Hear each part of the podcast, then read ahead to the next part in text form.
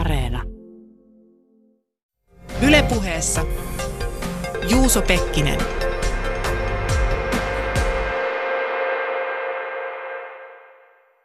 Tänään keskustelemme tässä ohjelmassa empatiasta. Siitä, mitä se on, siitä, miten se toimii, moraalin perustaksi ja myös siitä, minkälaisia riskejä empatiaan pohjaavassa päätöksenteossa voi olla. Elisa Aaltola on filosofia- ja yliopistotutkija Itä-Suomen yliopistosta. Hän on erikoistunut ympäristö- ja eläinfilosofiaan ja kärsimyksen kysymyksiin sekä moraalipsykologiaan. Sami Keto on vapaa tutkija ja kirjoittaja ja hän on koulutukseltaan ekologi. Aaltola ja Keto ovat kirjoittaneet yhdessä kirjan Empatia myötä. Myötäelämisen tiede. Yle Puheessa Juuso Pekkinen.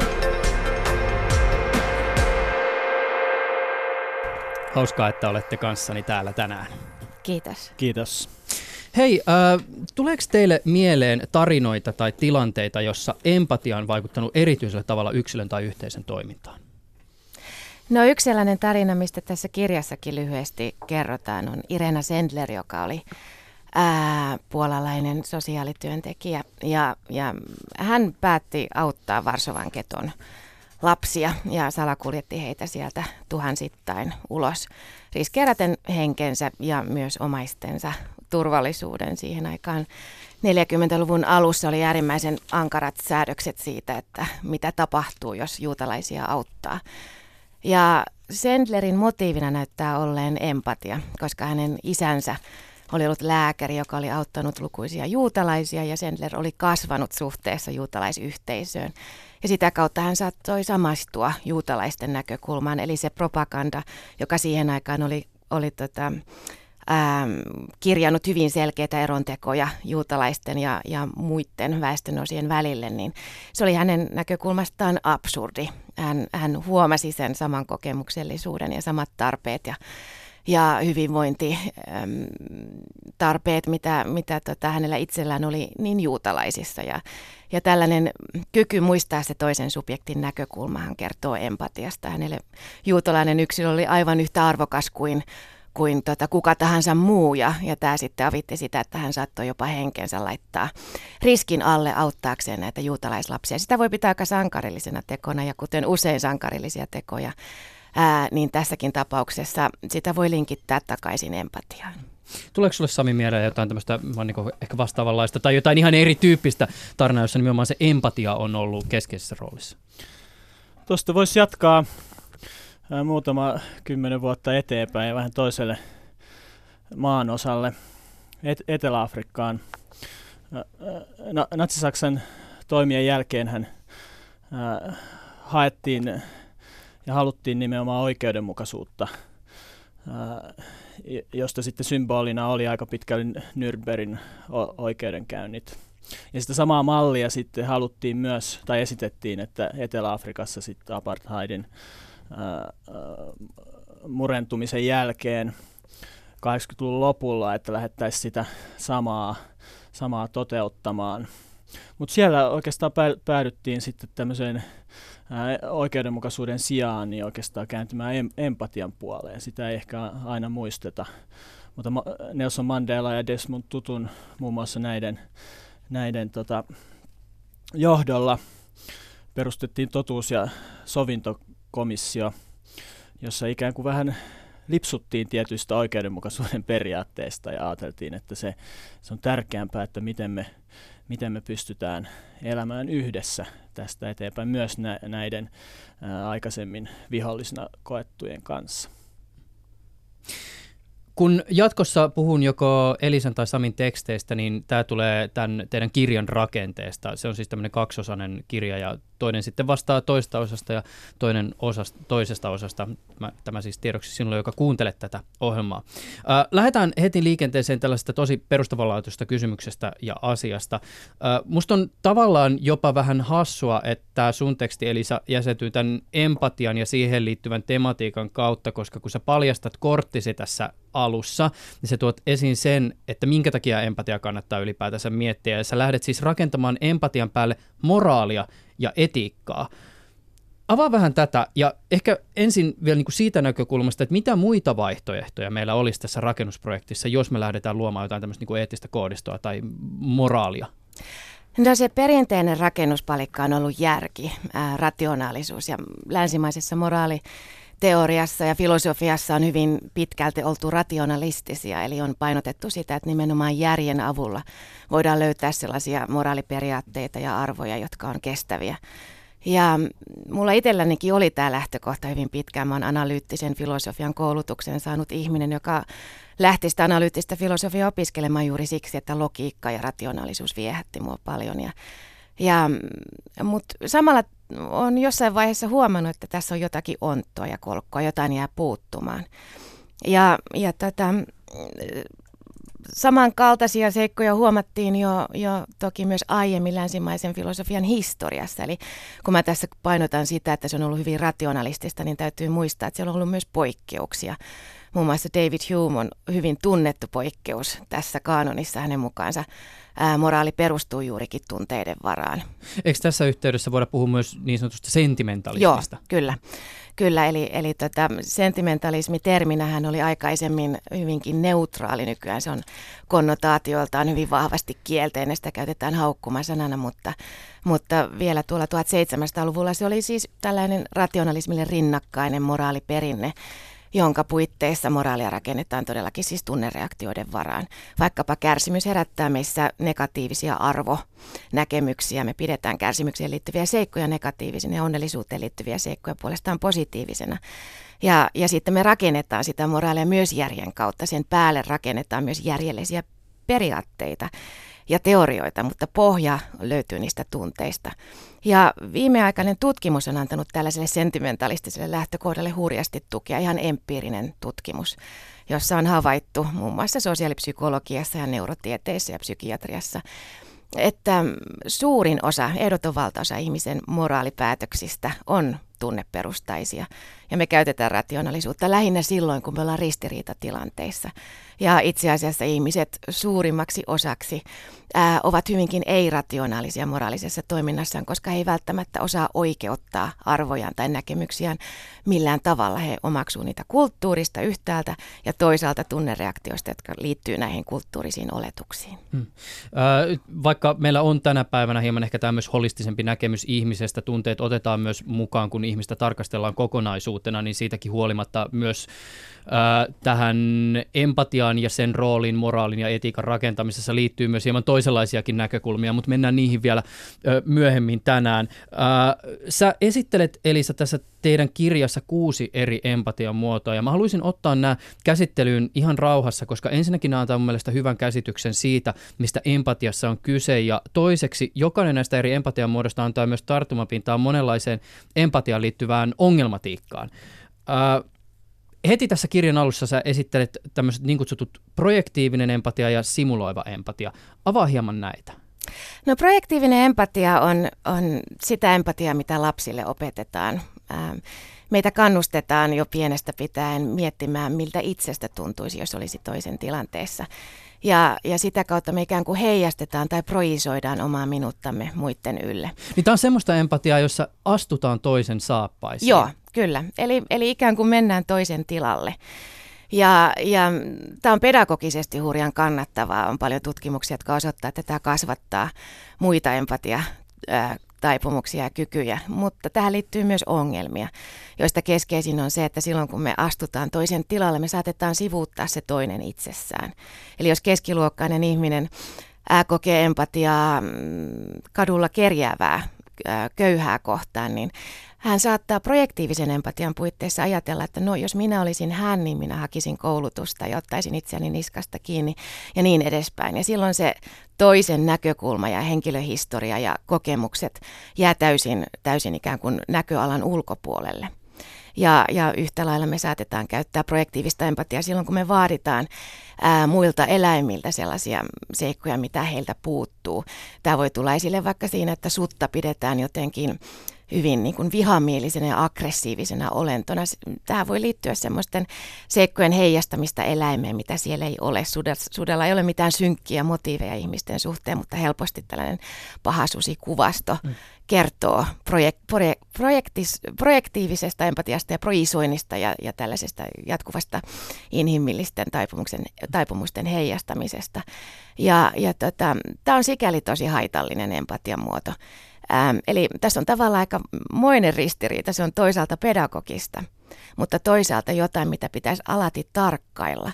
Eli pitäisi koko ajan miettiä sitä, että kuinka paljon itse asiassa antaa sen toisen yksilön olemukselle tilaa silloin, kun projisoi omia, omia tunteita tai, tai näkökulmia hänen tilalleen. Onko täällä muuten näkemystä siitä, että, että kuinka yleinen empatian muoto tässä ajassa tämä nimenomaan tämä projisoiva empatia on? No kyllä mä luulen, että se on varmaan semmoinen, mikä, minkä ihmiset ainakin tunnistaa ja monille varmaan empatia tarkoittaa sitä nimenomaan. Uh, ja se ehkä sopii myös siihen semmoiseen tietynlaiseen tota, rationaaliseen ajatteluun, missä, missä pystytään kontrolloimaan omia ajatuksia ja, ja, ja omaa, omaa tahtoa. Uh, mutta se, niin, niin kuin Elisa tuossa to, toi hyvin esiin, niin, niin siitä saattaa puuttua kokonaan semmoinen toissuuntautuneisuus. Mm. Eikä se myöskään johda siihen, että se ei välttämättä tuota semmoista yhteenkuuluvuuden kokemusta, mitä empatia var, parhaimmillaan voi tuottaa. Mm. Mutta sitten meillä on olemassa tämä simuloiva empatia, joka tietyllä tavalla ehkä on jonkinnäköisessä vuorovaikutuksessa tämän projisoivan empatian kanssa, tai siis ainakin sen su- soisi olevan jonkinnäköisessä vuorovaikutuksessa, jos me halutaan esimerkiksi tehdä empatian pohjalta jotain päätöksiä. Joo, äh, projektiivisen empatian rinnalla kulkee tosiaan tämä simuloiva empatia, ja tässä nyt on kovasti tämmöisiä hienoja termejä, mutta, mm. mutta jälleen, jälleen kyse on, on aika yksinkertaisesta kyvystä. Simuloiva empatia liittyy siihen, että me, me kuvitellaan, miltä siitä toisesta itsestään tuntuu. Eli sen sijaan, että projisoitaisiin tai heijastettaisiin sitä omaa näkökulmaa toisen tilalle, niin pyritään ottamaan se toisen näkökulma. Tämä ei ole välttämättä kovinkaan tunneperustaista. Tähän enemmänkin liittyy mielikuvituksen käyttö, kertomusten käyttö.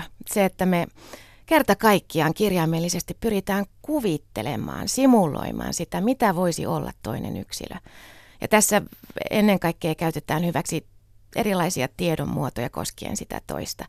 Jos meillä on tietoa koskien hänen henkilöhistoriaansa tai sitä poliittista kontekstia, missä hän elää, yhteiskunnallista tilannetta, missä hän elää, niin silloin me voidaan paljon tehokkaammin harrastaa myös simulaatiota. Tai jos me tiedetään hänen, hänen fysiologiastaan, muiden eläinten kohdalla heidän, heidän tai niiden erilaisista fysiologi, fysi, fysiologisista seikoista ja aisteista ja lajihistoriasta ja näin edespäin, niin tällaiset seikat voi tukea simulaatiota hyvinkin tehokkaasti.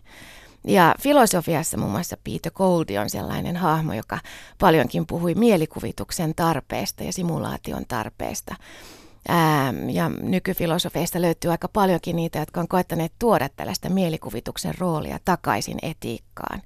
Ja väittäneet, että, että suuri osa ihmisen luovuudesta toki palautuu mielikuvitukseen ja että nykyinen länsimainen ajattelu on liiaksi hylännyt sitä ja että toisten ymmärtäminen erityisesti vaatisi myös mielikuvituksen käyttöä ja sitä simuloiva empatia hyödyntää. Ja sikäli se on näistä kahdesta vaihtoehdosta se hedelmällisempi tapa koettaa hahmottaa, mi- mitä toinen kokee. Mm. Sen verran muuten tässä vaiheessa jo vielä sanon, että se on hauska, kun lukee tätä teidän kirjaa, niin siinä käy ilmi se, että te olette hirveästi ajatellut näitä niin kuin ympäristöasioita ja ympäristöetiikan kysymyksiä, koska teille ikään kuin tähän kirjaan on itsestään selvänä rakennettu se, että kun me esimerkiksi lähdetään simuloivan empatian keinoin eläytymään jonkun toisen asemaan, niin se toinen voi olla joko toinen ihminen tai se voi olla myös toinen eläin. Mutta tähän ikään kuin lajin ylittävät empat- lajit ylittävään empatiaan ja ehkä siihen, että mit, mitä vaikutuksia sillä on moraalia ja etiikan näkökulmasta, niin mä haluan vielä paneutua erikseen tänään. M- mutta tota, niinku, tämä simuloiva empatia tietysti kuulostaa ja se, että se mielikuvitus ottaa mukaan, niin, niin se, sehän kuulostaa niinku kauhean, niinku, ajatus on kauhean niinku kiva ja se on helppo ostaa.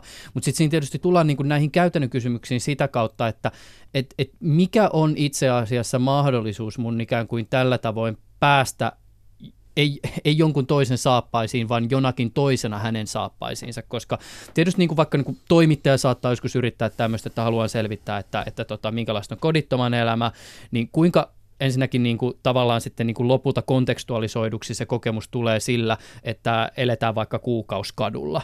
Ja, si- ja sitten taas niin kuin toisaalta myös se, että, että jos me ajatellaan, että me lähdetään esimerkiksi empatian pohjalta rakentamaan etiikkaa ja moraalia, niin sitten tulee tämä kysymys, että eihän me voida niin kuin ikään kuin jokaista ihmistä myöskään niin kuin velvoittaa elämään jo- jokaisen toisen saappaissa, jotta me voidaan ikään kuin tämmöinen empaattinen yhteys saavuttaa. Et tulee myös tämä kysymys siitä, että, että voisi meillä olla jotain niin kuin tavallaan tämmöisiä niin kuin pikakaistoja tämän tyyppisen yhteyden saavuttamiseen.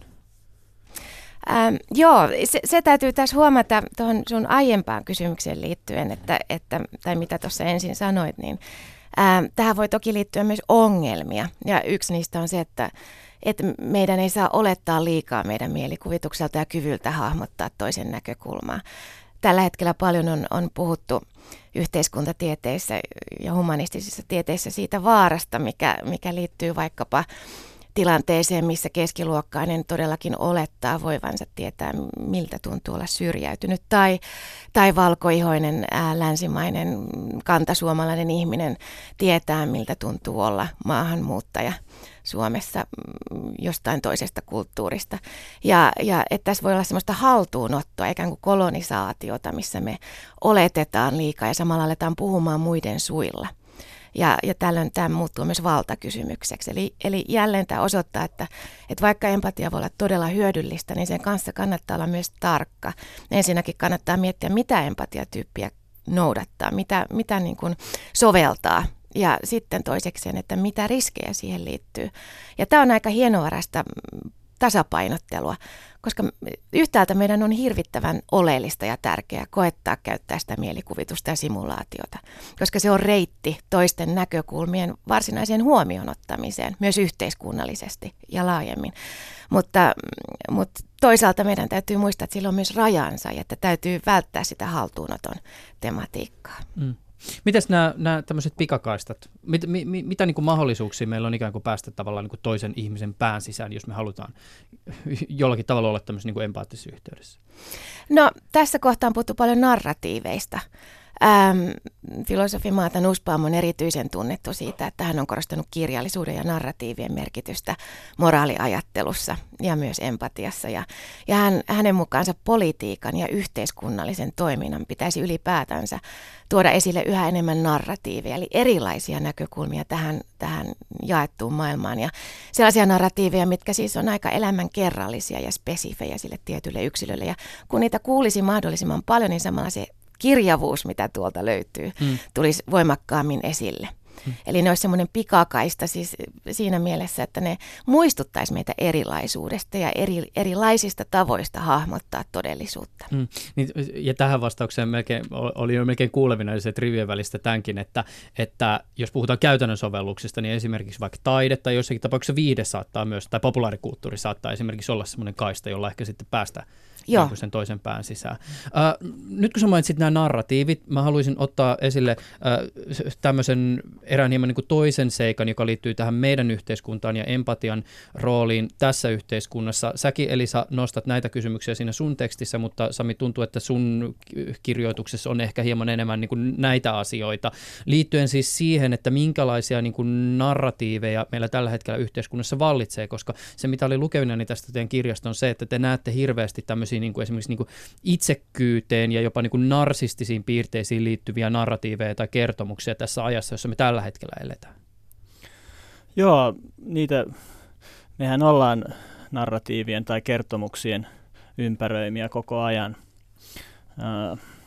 Ja oikeastaan ongelmallisimpia kertomuksia on, on ne, joita ei tunnisteta kertomuksiksi. Ne, ne on jotain semmoisia, joita, joita ajatellaan niin itsestäänselvyyksinä, että ei, ei kyseenalaisteta. Ja monet niistä liittyy vaikka siihen, minkälainen ihmiskäsitys meillä on tai minkälainen näkemys meillä on siitä, miten meidän tulisi suhtautua muihin. Ja näissä tällä hetkellä, tä, tässä ajassa länsimaisessa kulttuurissa korostuu egoistiset ja, ja tämmöiset kilpailuun ohjaavat tendenssit. Anna konkreettinen esimerkki. No vaikka siitä kil- kilpailusta, niin, niin kaikkihan me pyritään koko ajan kehystämään kaikki vuorovaikutuskilpailuksi.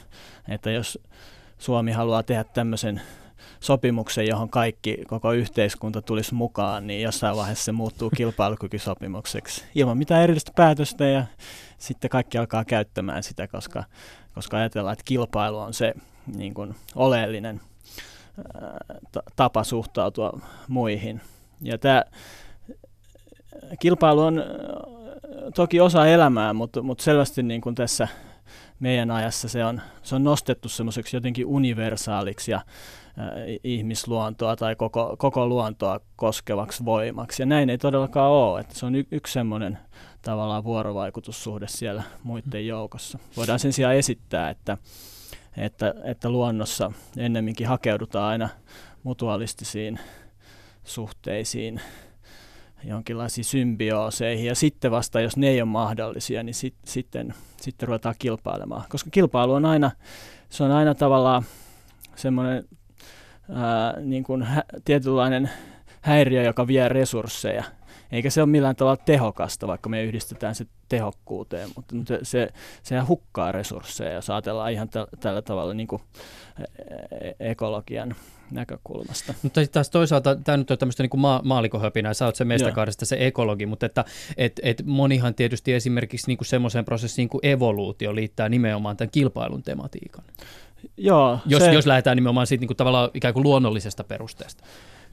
Kyllä joo, ja se, siinäkin täytyy huomioida se, että, että myös tieteen käsitykset on kulttuurin värittämiä. Että se Darwinin havainnot on, on tapahtunut aikana, jolloin kilpailu on jo noussut tämmöiseksi. Siitä on haluttu tehdä tämmöinen niin kuin samanlainen luonnollakin kuin jossakin fysiikassa on löydetty painovoimaa ja tämmöistä, että, että saataisiin jotain selvyyttä asioihin. Ja se itse asiassa aika sattumanvaraisestikin Tuota, valikoitu se kil- kilpailu semmoiseksi mahdollisesti.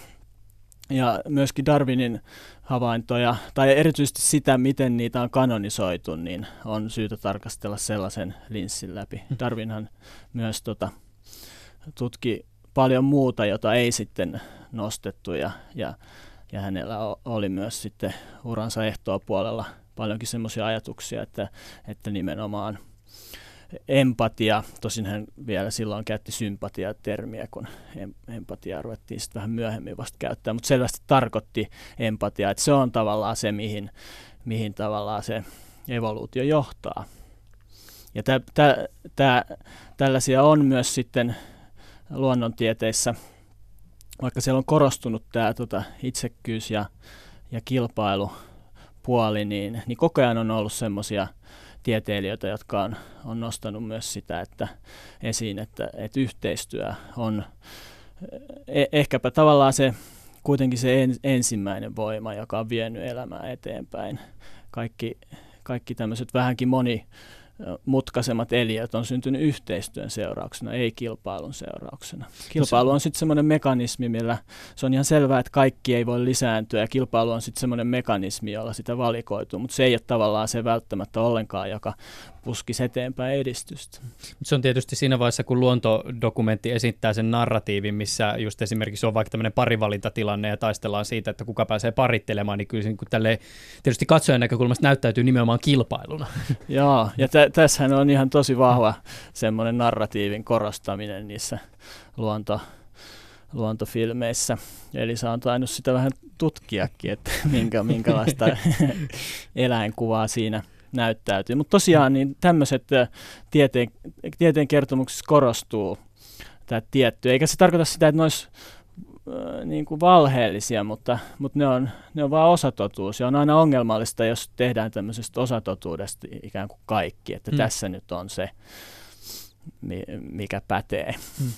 Mä palaan näihin empatian eri lajeihin. Ää, tässä teidän kirjassa puhut muun muassa tämmöistä niin kognitiivisesta empatiasta. Ja tässä vaiheessa jo spoiler alert sen verran, että tähän empatiamuotoon liittyy myös aika, aika paljon myös niitä pimeitä puolia. Joo, kognitiivinen empatia on sellainen empatiamuoto, mitä moni ei varmaan empatiana pitäisi lainkaan, mutta se on äm, varsinkin tämmöisessä luonnontieteellisessä empatiatutkimuksessa ollut, ollut aika keskeinenkin termi. Ähm, se liittyy muiden mielen välittömään havainnointiin tai sitten tähän havainnointiin nivoutuvaan päättelyyn. Ja Oleellista tässä on se, että tunnereaktiot ei ole välttämättä osia kognitiivisessa empatiassa lainkaan. Eli me yksinkertaisesti hyvin nopeasti havainnoidaan toisen tunnetiloja heidän, heidän eleidensä perusteella tai äänensävyjensä tai, tai kasvon tahattomien nykäysten perusteella tai vaikkapa tuoksujen perusteella. Ja, ja, ja tämä on sellainen kyky, mikä on meille kaikille, suurelle osalle meistä hyvinkin luontainen. Ää, on joitain ihmisryhmiä, joilta tämä puuttuu tai se on hyvin vaillinainen. Muun muassa Williamsin oireyhtymä on sellainen esimerkki ihmisistä, joilla, joilla ei ole kognitiivista empatiaa kovinkaan mm, paljon ja he sitten törmää ongelmiin. Nämä ongelmat liittyy siihen, että he ei osaa nähdä toisten motiiveja, hmm. heitä on helppo huijata, he ei osaa katsoa sinne toisen tunnemaailmaan tai, tai aikomuskenttään kyllin tarkasti. Ja tämä osoittaa se, että kognitiivista empatiaa tarvitaan ja sillä on ollut evoluutiossakin selkeä rooli. Se auttaa meitä ymmärtämään muiden ehkä enemmän piilotettuja tunnetiloja ja motiiveja ja, ja todellakin tämmöisiä intentioita, jotka saattaa liittyä sitten myös meihin itseemme. Mutta, mutta pimeä puoli tähän liittyy sikäli, että kognitiivinen empatia itsessään ei, ei vie meitä moraalin saralla kovinkaan pitkälle. Ähm, on olemassa Williamsin oireyhtymälle vastakkaisia persoonallisuushäiriöitä ähm, ja, ja yksi näistä on psykopatia ja, ja siihen usein liitetty narsistinen persoonallisuushäiriö. Ja, äh, näissä tavoissa olla ähm, kognitiivinen empatia on ylikorostunut ja samalla muut empatian muodot lähes täysin poissa. Mm. Erityisesti kyky resonoida, mikä on sitten affektiivista empatiaa, puuttuu heiltä. Eli he ei tunnetasolla myötä elä toisen kokemuksia. He ainoastaan neutraalisti ikään kuin etäisesti ja kliinisesti päättelee ja havainnoi niitä hyvin nopeasti. Joissain tilanteissa liittyen varsinkin sellaisiin haavoittuvaisiin tunnetiloihin, he on tässä havainnoinnissa paljon tehokkaampia kuin verokki. Sori, mä keskeytän, mutta tämä on niin siinä suhteessa mun mielestä kiinnostavaa, koska tähän liittyy myös siis just tämä niin potentiaali hyväksikäyttöön, siis se, että sä tunnistat toisen niin tunnetiloja, et välttämättä myötä elä niitä, mutta pystyt tekemään kun tämän tunnistamisen kautta myös sitten ajamaan omia tarkoitusperiäsi. Tuli mieleen semmoinen, että, että tämmöinen tavallaan niin tunteiden tunnistaminen esimerkiksi verkossa, sehän on tällä hetkellä niin aika, aika kuumaa bisnestä esimerkiksi niin mainostajien näkökulmasta, koska se, että kun sä tunnistat vaikka sosiaalisessa mediassa sen käyttäjän potentiaalista tunnetilaa, niin se on myös äh, mahdollisesti semmoista informaatiota, joka helpottaa sitten siinä niin kuin, tähän käyttäjän kohdistetussa mainonnassa. Ja meillähän on ollut tämmöisiä, niin kuin, siis, esimerkiksi Facebookilta on vuotanut julkisuuteen tämmöisiä niin kuin tutkimuksia tai niin kuin tietoja siitä, että he kykenevät. Mä en muista ihan tarkkaan, mikä se oli tunnetila, mutta esimerkiksi jonkin teinien kohdalla tunnistaa se, että milloin on niin kuin, äh, tämmöinen niin kuin e- epävarmuuden tila käynnissä sillä ja. ihmisellä. Ja jos miettii, että, että tämän ky- Tämän tapaisia asioita kyetään ikään kuin, niin kuin tunnistamaan näiden palveluntarjoajien toimesta, niin sitten herää tietysti myös tämä kysymys, että miten sitä kyetään esimerkiksi just mainonnassa hyödyntämään. Joo, tämä on tosi tota, tärkeä teema. Näissä Facebook-paljastuksissahan tuli esille, että siellä pystytään hyödyntämään myös masennusta ja kohdistamaan markkinointia erityisen tehokkaasti juuri niille, jotka ovat apeita elämässään. Ja, ja se on aika hurjaa manipulaatiota. Tämä liittyy kognitiiviseen empatiaan. Voi ajatella, että tämmöiset algoritmit, jotka hahmottaa ihmisten tunnetiloja, harjo- harjoittavat juurikin kognitiivista empatiaa, eli toisen mielentilojen hyvin neutraali- neutraalia, kliinistä ja välitöntä päättelyä. Ja on aika surkea ja ehkä myös tästä ajasta kertovaa, mikäli keinoälyä suunnataan sellaisille reiteille, missä manipulaatio on tavoitteena. Tässä asiassa täytyy myös huomioida se, että onhan tällä myös potentiaalia hyvään. Että siis siinä vaiheessa, kun tunnistetaan ikään kuin algoritmisesti se, että joku ihminen on esimerkiksi masentunut, mm. niin jossakin niin kuin utopiamaailmassa tai ehkä myös jossain tulevaisuuden kuvassa on myös mahdollista se, että sen jälkeen tästä ihmistä ikään kuin otetaan koppi. Joku, joku vaikka niin kuin oikea ihminen kysyy, että, että onko kaikki ok, tai hänen kohdistetaan semmoista niin kuin viestiä, jonka toimesta hän, tämä käyttäjä osaa ehkä myös hakeutua vaikka hoitojen pariin. Joo, toki. Ja tässä on tärkeää, niin kuin nyt tietysti keskustelu ajautuu keinoäly, mutta, mutta tota, tässä on tärkeää, niin kuin minkä tahansa keinoälykeskustelun kohdalla, niin se, että kuka sitä tekee ja mitä tarkoituksia varten, minkälainen yhteiskunta sitä on luomassa, minkälaiset yritykset sitä luo, mikä niiden tavoite on. Jos se on ihmisten hyvinvoinnin edistäminen, niin silloin sillä voi olla myös, myös tällaisen kognitiivisen empatian käytön näkökulmasta ehkä positiivisia, positiivisia seurauksia, mutta jos se on silkkataloudellinen optimointi, niin silloin ne tulevaisuuden visiot voi olla aika, aika synkkiä. Sellainen sivuhuomio muuten, että, että tosiaan vaikka mainostajat saattaa tunnistaa käyttäjien, sosiaalisen median käyttäjien tunteita, niin käyttäjät ei välttämättä kovin hyvin tunnista toistensa tunteita.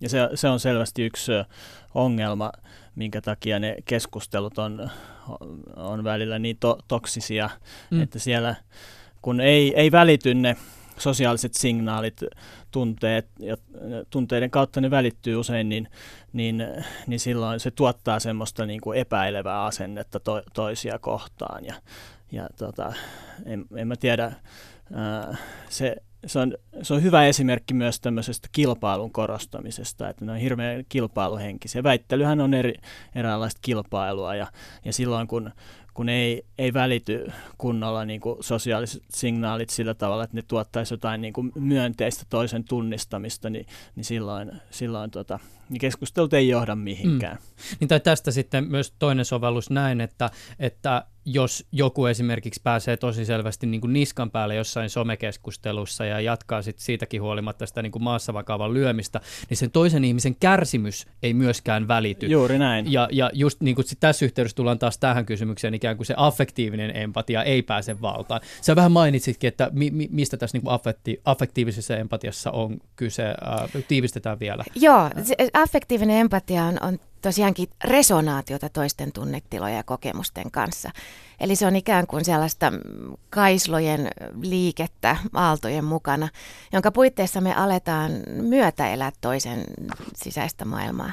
Ja siinä, missä kognitiivinen empatia havainnointineen voi olla hyvin välitöntä, niin affektiivinen empatia on sitä myös. Äm, se tapahtuu aika nopeasti, me ei useinkaan voida sitä välttää ja itse asiassa äm, on helppo testata ihmisten empatiakykyä sillä, että tapahtuuko heissä tahatonta resonaatiota. Eli jos mä nyt vaikkapa äkisti teeskentelisin, että mun polveen on sattunut, niin hyvin luultavasti te siinä koskettaisitte omaa polveanne. Ja, ja tällainen resonaatio on, on meille myös hyvinkin sisäsyntyistä. Se tosiaankin puuttuu joistakin persoonallisuushäiriöistä, mikä sitten edesauttaa sitä, että he saattaa hyödyntää kognitiivista empatiaa aikamoiseen manipulaatioon. Mutta affektiivinen empatia poistaa tätä manipulaatiohalua. Mä mainitsin sen Williamsin oireyhtymän. Heillä kiintoisa on se, että heillä affektiivinen empatia on ylikorostunut. Ja sitten he, he saattavat olla äärimmäisen miellyttäviä ja huolehtivia yksilöitä, jotka saattavat kapsahtaa ventovieraan kaulaan kadulla kysyäkseen, että miten hän voi. Hmm. He todella niin kuin, myötäelävät voimakkaasti ja intensiivisesti muiden kokemuksia. Ja, ja tällaista empatiaa, tätä kykyä myötäelää voi pitää yhtenä moraalin keskeisimpinä kulmakivinä. Mm. David Hume, jonka mä mainitsin aikaisemmin, joka oli sentimentalistin, sentimentalismin kantahahmo, ja hän painotti juurikin affektiivista empatiaa. Ei tätä termiä käyttäen, koska empatiatermi tosiaan on uudempi, mutta, mutta hän kuvasi jotain hyvin tämän kaltaista ja piti sitä häikäisevimpänä ihmismielen kykynä, mm. koska se luo sillan toisen todellisuuteen. Ja tämä voi tuntua meistä hyvin itsestään selvältä, että tokihan me voidaan myötä elää toisten kokemuksia, mutta itse asiassa se on aika hämmentävä kyky. Ähm, se tosiaankin avaa meidän mielemme toisen tavalle olla, hyvin välittömällä tavalla. Ja tämä ei ole millään tapaa mystinen kyky, ähm, vaan tälle löytyy paljon fysiologista perustaa. Tätä todella tapahtuu meissä alati. Nytkin me tässä nyökytellään toisiamme seuraten, ja tämä on affektiivista empatiaa. Mm. Jos meiltä puuttuu se täysin, niin me ollaan, me ollaan kyllä aika pulassa. Mm. Ja se, minkä takia tämä liittyy moraaliin, tulee esille juurikin siinä, että ne ihmisryhmät, joilta se puuttuu, ovat myös ryhmiä, joita voidaan pitää amoraalisina, eli moraalin ulkopuolella olevina. he eivät pysty hahmottamaan sitä, mitä moraali tarkoittaa. Eli psykopaatti vaikkapa ei kerta kaikkiaan ymmärrä, mitä moraali on. Mm. Äh, tehdään tässä vielä tämmöinen niin nopea ero affektiivisen ja ruumiillisen empatian välillä. Mä ymmärrän tämän, mitä sä sanoit, mutta mun pikkasen epäselvää, miten tämä niin ru- ruumiillinen empatia ikään kuin erottuu tästä affektiivisesta empatiasta. Joo, niiden ruumiillinen empatia on, on sitten jälleen yksi lisätyyppi ja, ja sen ja affektiivisen empatian rajanveto on jossain määrin hämärää, mutta toisaalta hyvinkin selkeä. Ruumiillisessa empatiassa me ollaan kehollisessa vuorovaikutuksessa, joka on usein tiedotonta. Ää, affektiivisen empatian tilassa me yleensä tiedetään, mistä se tunne tulee, ja me ollaan siitä niin kuin voima, voimakkaastikin tietoisia. Toisen kärsimys herättää meissä voimakkaita tunnetiloja, tai toisen ilo herättää meissä iloa ja näin edespäin. Ruumiillisessa empatiassa tämmöistä resonaatiota ei välttämättä tapahdu lainkaan.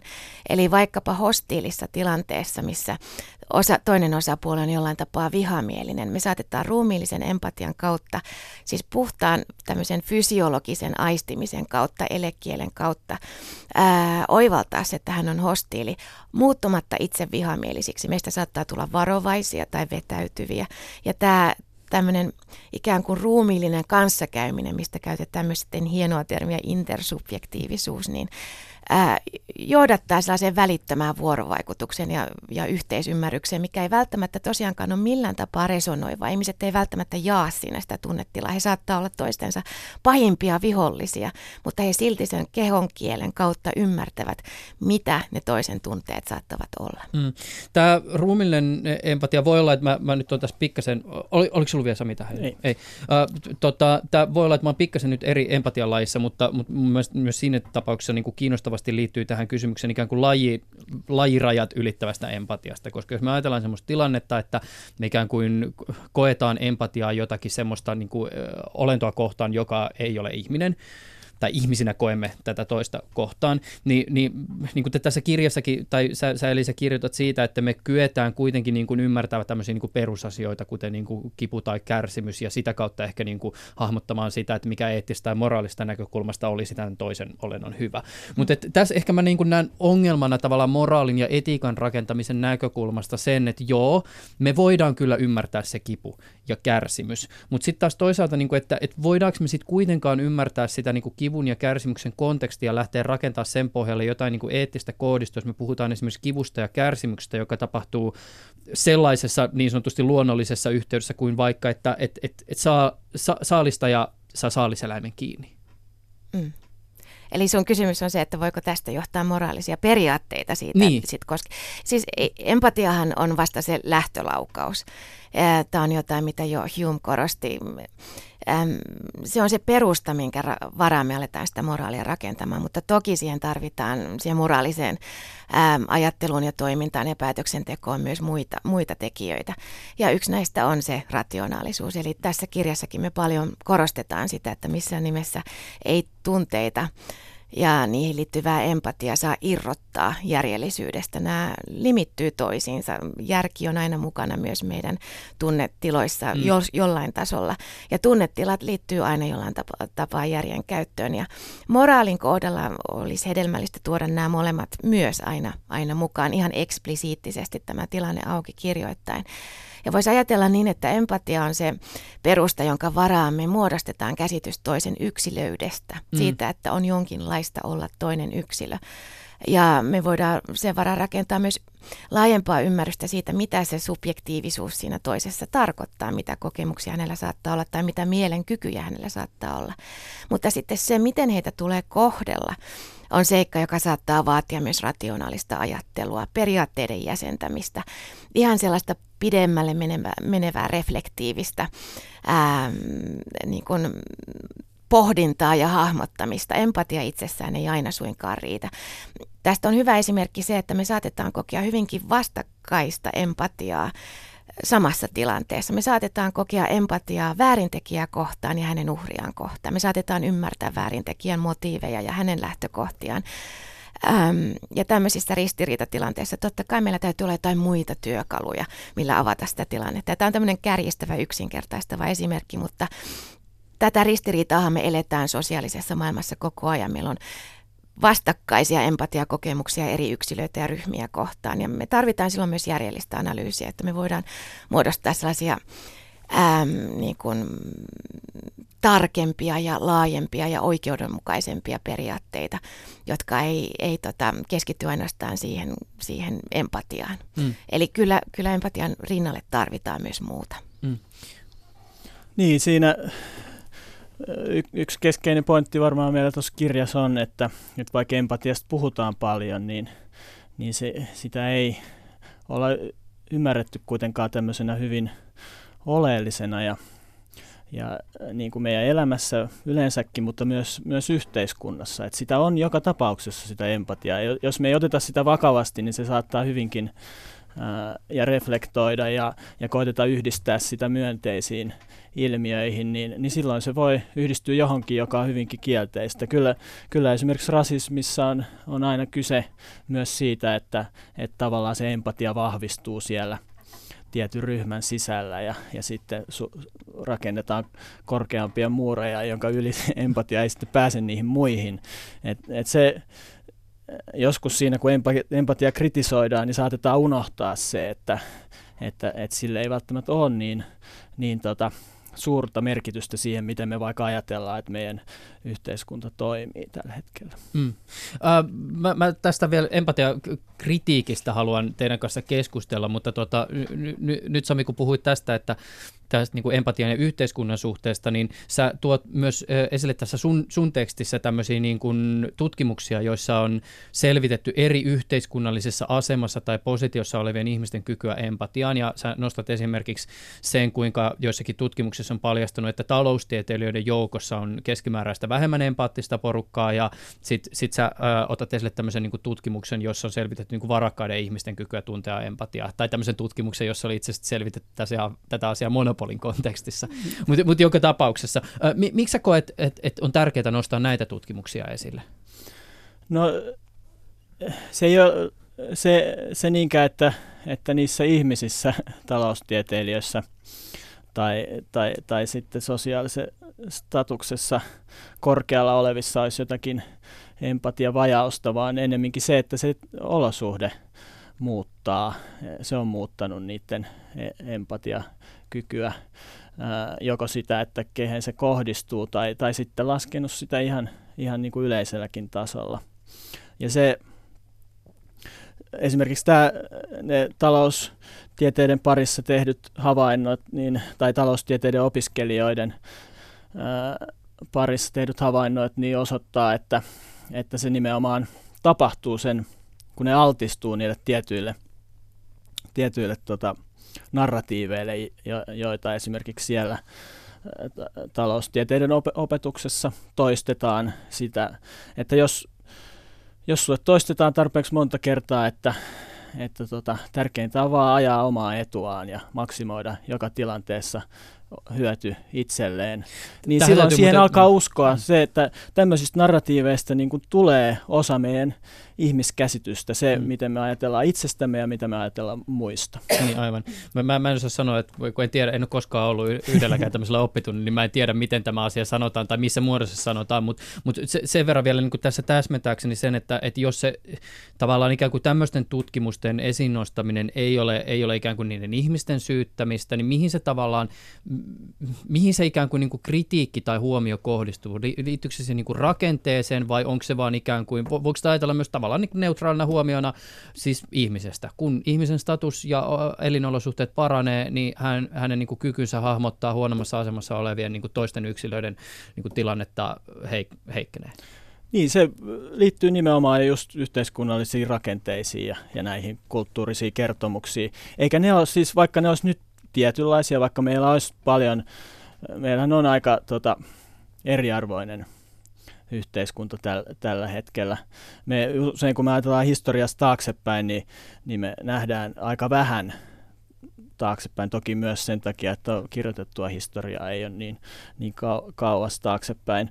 Mutta, mutta, mutta kyllä se voidaan, voidaan sanoa, että Öö, melko suurella varmuudella, että nämä metsästä- ja keräilijäyhteisöt oli hyvinkin egalitaarisia pääosin ja niissä ei muodostunut tämmöisiä suuria hierarkioita. Ni, niissä ennemminkin oli tärkeää ää, ylläpitää semmoisia mekanismeja, jotka kitkee pois sitä itsekkyyttä, että joku alkaisi haalia itselle enemmän kuin, kuin tarvitsee. Nämä olosuhteet on tietynlaisen, tota, ää, tietynlaisten tämmöisten niin kuin narratiivien tulosta, ja, ja se, sen takia niihin pitää pystyä puuttumaan. Jos, jos me halutaan rakentaa empaattisempaa yhteiskuntaa, niin, niin se ei riitä, että me alettaisiin yksilöille, vaikkapa niille taloustieteilijöille, antamaan tota empatiaoppitunteja, vaan, vaan ihminen toimii kuitenkin sillä tavalla, miten se ympäristö ohjaa ja mitä se odottaa ja mistä se palkitsee. Mm. Jos se palkitsee semmoisesta toiminnasta, joka ohjaa egoistiseen ja, ja kilpailulliseen asenteeseen muita kohtaan, niin silloin se on oikeastaan ihan sama, mitä me opetetaan ihmisille. Me ollaan tosi paljon niin kuin riippuvaisia niistä ympäristöolosuhteista, ja se, niihin, se, se on niin kuin yksi, yksi siinä mun osiossa se keskeinen pointti. Meiltä jäi nyt vielä käsittelemään tämä reflektiivinen empatia, mutta katsotaan, tuleeko se vielä tässä jo, jossakin muodossa esille, koska mä haluan nyt pikkasen tarttua tähän ja, ja palata itse asiassa siihen ikään kuin hieman ehkä järkiperäisempään ää, tapaan rakentaa moraalia ja etiikkaa. Yalen yliopiston psykologian professori Paul Bloom kirjoitti viime vuoden lopussa julkaistun Against Empathy-kirjan, ja nimestäkin voi jo vähän päätellä, että Bloom suhtautuu empatiaan aika epäilevästi ja varsinkin moraalin näkökulmasta. Uh, Bloomin mukaan empatia saa meidät toimimaan joissakin tapauksissa niin, että kärsimystä poistetaan vain lähitulevaisuudesta, eikä me välttämättä ymmärretä kauempana olevaa tulevaisuushorisonttia. Empatia voi kohdistaa meidän toimintaamme ja huolenpitoamme monella mittarilla tarkasteltuna väärään suuntaan, ja se saattaa kohdistaa meidän toimintaamme korostuneemmin niin sanotusti omaa jengiä, niin kuin tässä olikin jo hieman puhetta. Te, tekin olette varmaan niin kuin hyvin tietoisia tästä, että, että kaikki ei pureksimatta niele ajatusta empatiasta moraalin lähtökohtana. Joo, tässä mun osiossa itse asiassa mainitaan myös Bloom ja, ja puhutaan Se on aika tästä lyhyt maininta, ottaen huomioon kuitenkin, kuinka paljon keskustelua se kirja on niin kuin herättänyt. Joo. No se johtuu oikeastaan siitä, että miksi mä jätin hänet, niin nimenomaisesti juuri hänet niin lyhyelle maininnalle on se, että tästä on puhuneet myös muut jo pitkään. Jo David Hume toi esille seitsemäntoistasataa-luvulla ihan näitä samoja kritiikin aiheita. Filosofiassa Jesse Prince on sellainen hahmo, joka, joka on, on tätä... jo parikymmentä vuotta tai viisitoista vuotta näistä aiheista puhun, oli tavallaan Bloom on hiukan kaapannut aineksia myös muilta. Ähm, moraalipsykologisessa keskustelussa tämä teema on ollut esillä hyvin vahvasti jo pitkään ja herättänyt paljon myös sitten keskustelua myös filosofien parissa.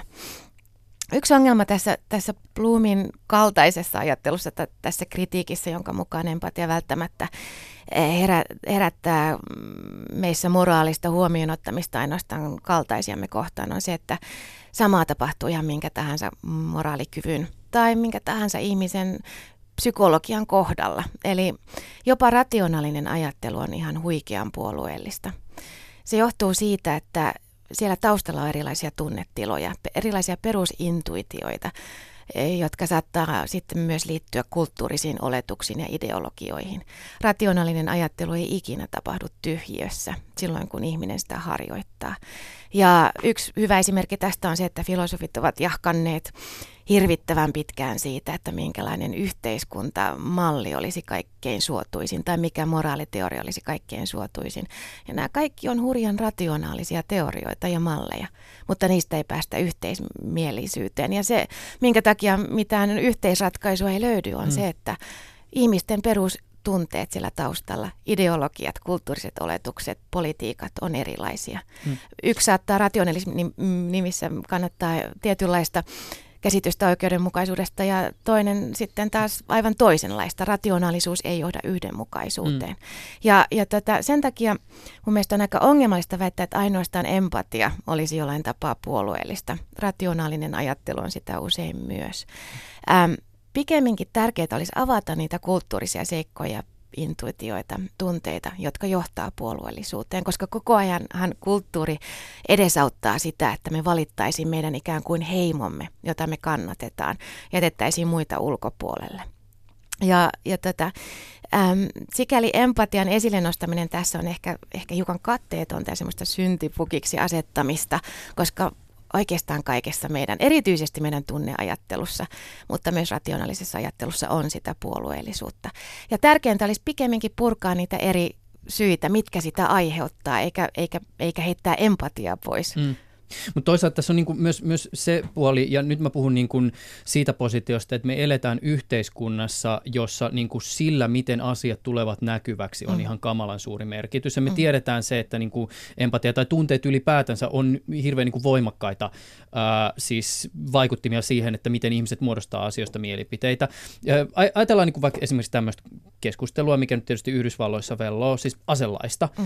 Ää, aselakeja vastaan toimivat ihmiset saattavat vedota esimerkiksi siihen kärsimykseen, jota ase tuottaa rikollisissa käsissä. Mut sit ase, ja, ja niin siis näin, he vetoavat ikään kuin empatiaan. Mutta että aseiden puolustajat saattaa sitten vedota niihin tilanteisiin, joissa aseita käytetään vaikka niin kuin perheen suojelemisessa. Mm. Yhdysvallat on varmaan täynnä sellaisia tarinoita, missä joku kertoo, että, että hän olisi tullut raiskatuksi, jos ei hänellä olisi ollut asetta, millä sitten puolustaa itseään ja uhata hyökkääjää. Mutta tämä keskustelu on tietysti sit hieman erityyppinen, jos mukaan otetaankin numeroita ja tilastoja. Mm-hmm. Aivan. Mutta ajan tässä niinku takaa tavallaan sitä, että empatiaa voidaan käyttää niinku, niinku mihin, mihin, melkein mihin tahansa, tai että Joo. sillä voidaan tukea hirveän erityyppisiä argumentteja. Joo, kyllä, ja tämä on, on hurjan tärkeä pointti, ja, ja tässä kirjassa käsitellään näitä empatian pimeitä puolia. Tämä on yksi niistä, siis se, että et toki empatia voi väärinkäyttää puolueellisuuteen. Empatia voi, niin kuin Sami tässä viittasi, niin empatia voi käyttää myös rasismin oikeuttamiseen. Ja, ja sitten tässä myös vielä just tämä pointti, että koska me eletään tässä niin kuin maailmassa, missä sillä mikä näkyy on hirveän iso merkitys, niin tavallaan niin kuin myös näissä keskusteluissa, joissa se tunne otetaan mukaan, niin äh, erilaiset tunteiden muokkaamisen ammattilaiset aina niin kuin mainostajista tyylin taiteentekijöihin saattavat olla sitten etulyöntiä asemassa, kun jotakin tunnetta niin kuin korostaa. Joo, joo. Mutta, mutta oleellista tässä nyt on se, että me ollaan joka tapauksessa tunneperustaisia. Mm. Niin kuin sä tuossa tuot esille, niin me ollaan sitä. Mm. Eli me ei tavallaan voida väkisin olla jotain muuta. Jos me ollaan tunneperustaisia, jos tutkimus osoittaa mennen tullen, että näin se nyt vain on, niin silloin täytyisi avata erilaisia reittejä, hyödyntää tätä tunneperustaisuutta rakentavalla tavalla. Ja nyt mä löydän oivallisen aasin, sillä on tämä reflektiiviseen empatiaan. Jes, me saadaan sekin mukaan. Joo, koska reflektiivinen empatia on siis empatian tyyppi, missä kriittisesti arvioidaan myös niitä omia poliittisia oletuksia, kulttuurisia stereotypioita ja tunnetiloja, jotka vaikuttaa siihen empatiaan. Eli sen kohdalla ihminen ikään kuin metatasolla arvioi myös itseään. Eli kun hän kokee empatiaa jotain yksilöä kohtaan, mutta ei toista, reflektiivisen empatian tilassa hän, hän hahmottaa, että miksi näin tapahtuu, mitä on ne mun omat perusintuitiot, eli kulttuuriset tosiaankin oletukset tai, tai erilaiset järjelliset uskomukset tai, tai erilaiset tunnetilat, mitkä tässä vaikuttaa. Ja ihminen alkaa myös muuttamaan itseään, eli siinä ei ainoastaan myötä eletä, vaan myös pyritään mukauttamaan ja muuttamaan itseään sellaiseksi, joka voisi paremmin realistisesti ymmärtää toista. Ja, ja tämä on siis, sikäli myös niin kuin itse kriittistä positiivisella tavalla ja nimenomaan avaa näitä syitä, mitkä voi johtaa puolueellisuuteen ja sit, sitä kautta myös poistaa niitä. Niin, me, meillähän on tunteisiin vähän semmoinen in, infantiilisuhtautuminen helposti, että, että, että ikään kuin, niin kuin toivotaan vähän, että niitä ei olisi, mutta sit, sitten jos, jos joku tunne tulee, niin sit sitä pitääkin lähteä seuraamaan ja ja selittää, sepittää joku rationaalinen syy sille, että mik, miksi, se, miksi se nyt on tärkeää. Tunteisiin voisi suhtautua ihan samalla tavalla kuin tämmöisiin ikään kuin rationaalisiin ominaisuuksiin, että ni, niitä voi kultivoida, voi, voi esimerkiksi nostaa semmoisia tunteita, jotka on moraalin kannalta myönteisiä esiin ja, ja kehittää niitä. Se, ja tässä niin kuin esimerkiksi siinä Bloomin kirjassa, ja siinä on monta saman nimistä lyhyempää tuota tekstiä kirjoittanut, niin kyllä tuodaan esiin myös esimerkiksi näitä rationaalisuuden ää, vinoutumia mm. tai vinoumia, mutta, mutta sitten ne johtopäätökset kuitenkin on semmoisia, että ikään kuin ne, ne pystytään aina ratkaisemaan, mutta sitten näitä empatiaan liittyviä vinoumia ei pystyttäisi ratkaisemaan, ja se ei, se ei kyllä mun mielestä vaikuta kovin perustellut näkemykset. Mm. Empatia pystyy hyvinkin muokkaamaan ja kehittämään ja yhdistää semmoisiin ilmiöihin, jotka on myönteisiä. Mutta tähän loppuun vielä tämmöisen mega ison jutun, katsotaan, tuota, että päästäänkö me siinä lopputulemaan. Mä vielä palaan tähän niin kuin, äh, ikään kuin ympäristöeettiseen näkökulmaan ja siis siihen, että, että ympäristöetiikassa on tunnistettu tämä, että meillä on niin kuin olemassa erilaisia tämmöisiä erilaisia ikään kuin moraalin piirejä. Me voidaan ajatella, että on tämä antroposentrinen ihmiskeskeinen näkökulma, ja sitten me voidaan laajentaa ikään kuin tämmöisen sentientistisen näkökulmaan, jossa sitten kaikki elävä ja tunteva ja niin kuin kokeva on ikään kuin osana semmoista niin kuin moraalista huolenpitoa. Mutta sitten me ollaan myös semmoisia näkökulmia, jotka on niin kuin, niin sanotusti, ymmärtääkseni oikein termi on ekosentrinen, jossa ikään kuin ekosysteemit ovat kokonaisuudessaan tämmöisen niin kuin moraalisen toiminnan ja kohteena, ja niitä kohtaan on moraalisia velvollisuuksia. Mitäs tämä vanha kunnan niin kuin linkolalainen ajatus siitä, että, että ihmisestä on enemmän haittaa kuin hyötyä tälle planeetalle? Miten me, niin kuin, ja, ja siinähän myös ajatuksen on ikään kuin tämmöinen niin kuin myös ekosentrinen ajatus siitä, että, että luonto kokonaisuudessaan on ikään kuin tämmöisen niin kuin moraalisen huolenpidon kohteena. Niin jos, me, jos me ostetaan se ajatus, että joo, että meidän pitää huolehtia tästä pallosta, ei pelkästään itsestämme ja eläimistä, vaan koko pallosta, niin voidaanko me empatian kautta lähteä rakentamaan semmoista niin kuin moraalia, jossa ikään kuin koko tellus tulee huomioiduksi? No mä, mä esitän esimerkiksi tuossa mun osiossa, että voidaan. Et sen lisäksi, että empatia huom, huomioi yksilöitä, niin se on myös, ää, tai toista yksilöä, niin se on myös tapa kokea tai reitti siihen toiseen yksilöön niin, että meistä tulee yhteisöä, me, me kuulutaan johonkin meitä itseä isompaan. Se voi nähdä, että evoluutiohistoriassa on kehittynyt tämmöisiä erilaisia mekanismeja, jotka mahdollistaa sen, että, että eri eliöt pystyy elämään yhdessä. Ja silloin, silloin kun tuota, eläimillä on kehittynyt jonkinlainen autonomia ää, ja tämmöinen yksilöajatus, niin, niin ehkä siinä vaiheessa empatia on tullut mukaan. Että se, että se mahdollistaa sen, että, että se yhdessä eläminen kes- keskinäisriippuvaisuus tai riippuvuus ja, ja, ja autonomia pystytään yhteensovittamaan.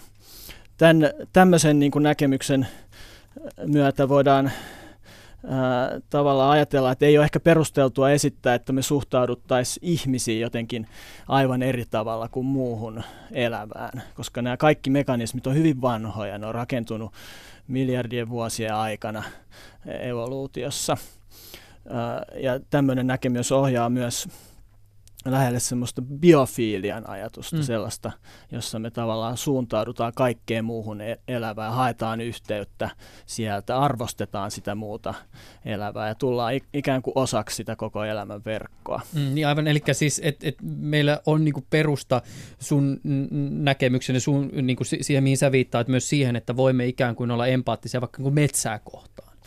Kyllä, mutta silloin tavallaan irtaudutaan niistä käsitteistä ja niin. Silloin sitten tulee enemmän semmoinen maailmankatsomuksellinen toisiin, toisiin suuntautuva, ulospäin suuntautuva maailmankatsomus. Mä voisin tässä lyhyesti sanoa, että syvä ekologia on semmoinen ympäristöfilosofian muoto, missä juurikin ajatellaan, että me voidaan laajentaa ikään kuin meidän käsitystä minuudesta kattamaan koko luonto ja koko tämä pallo.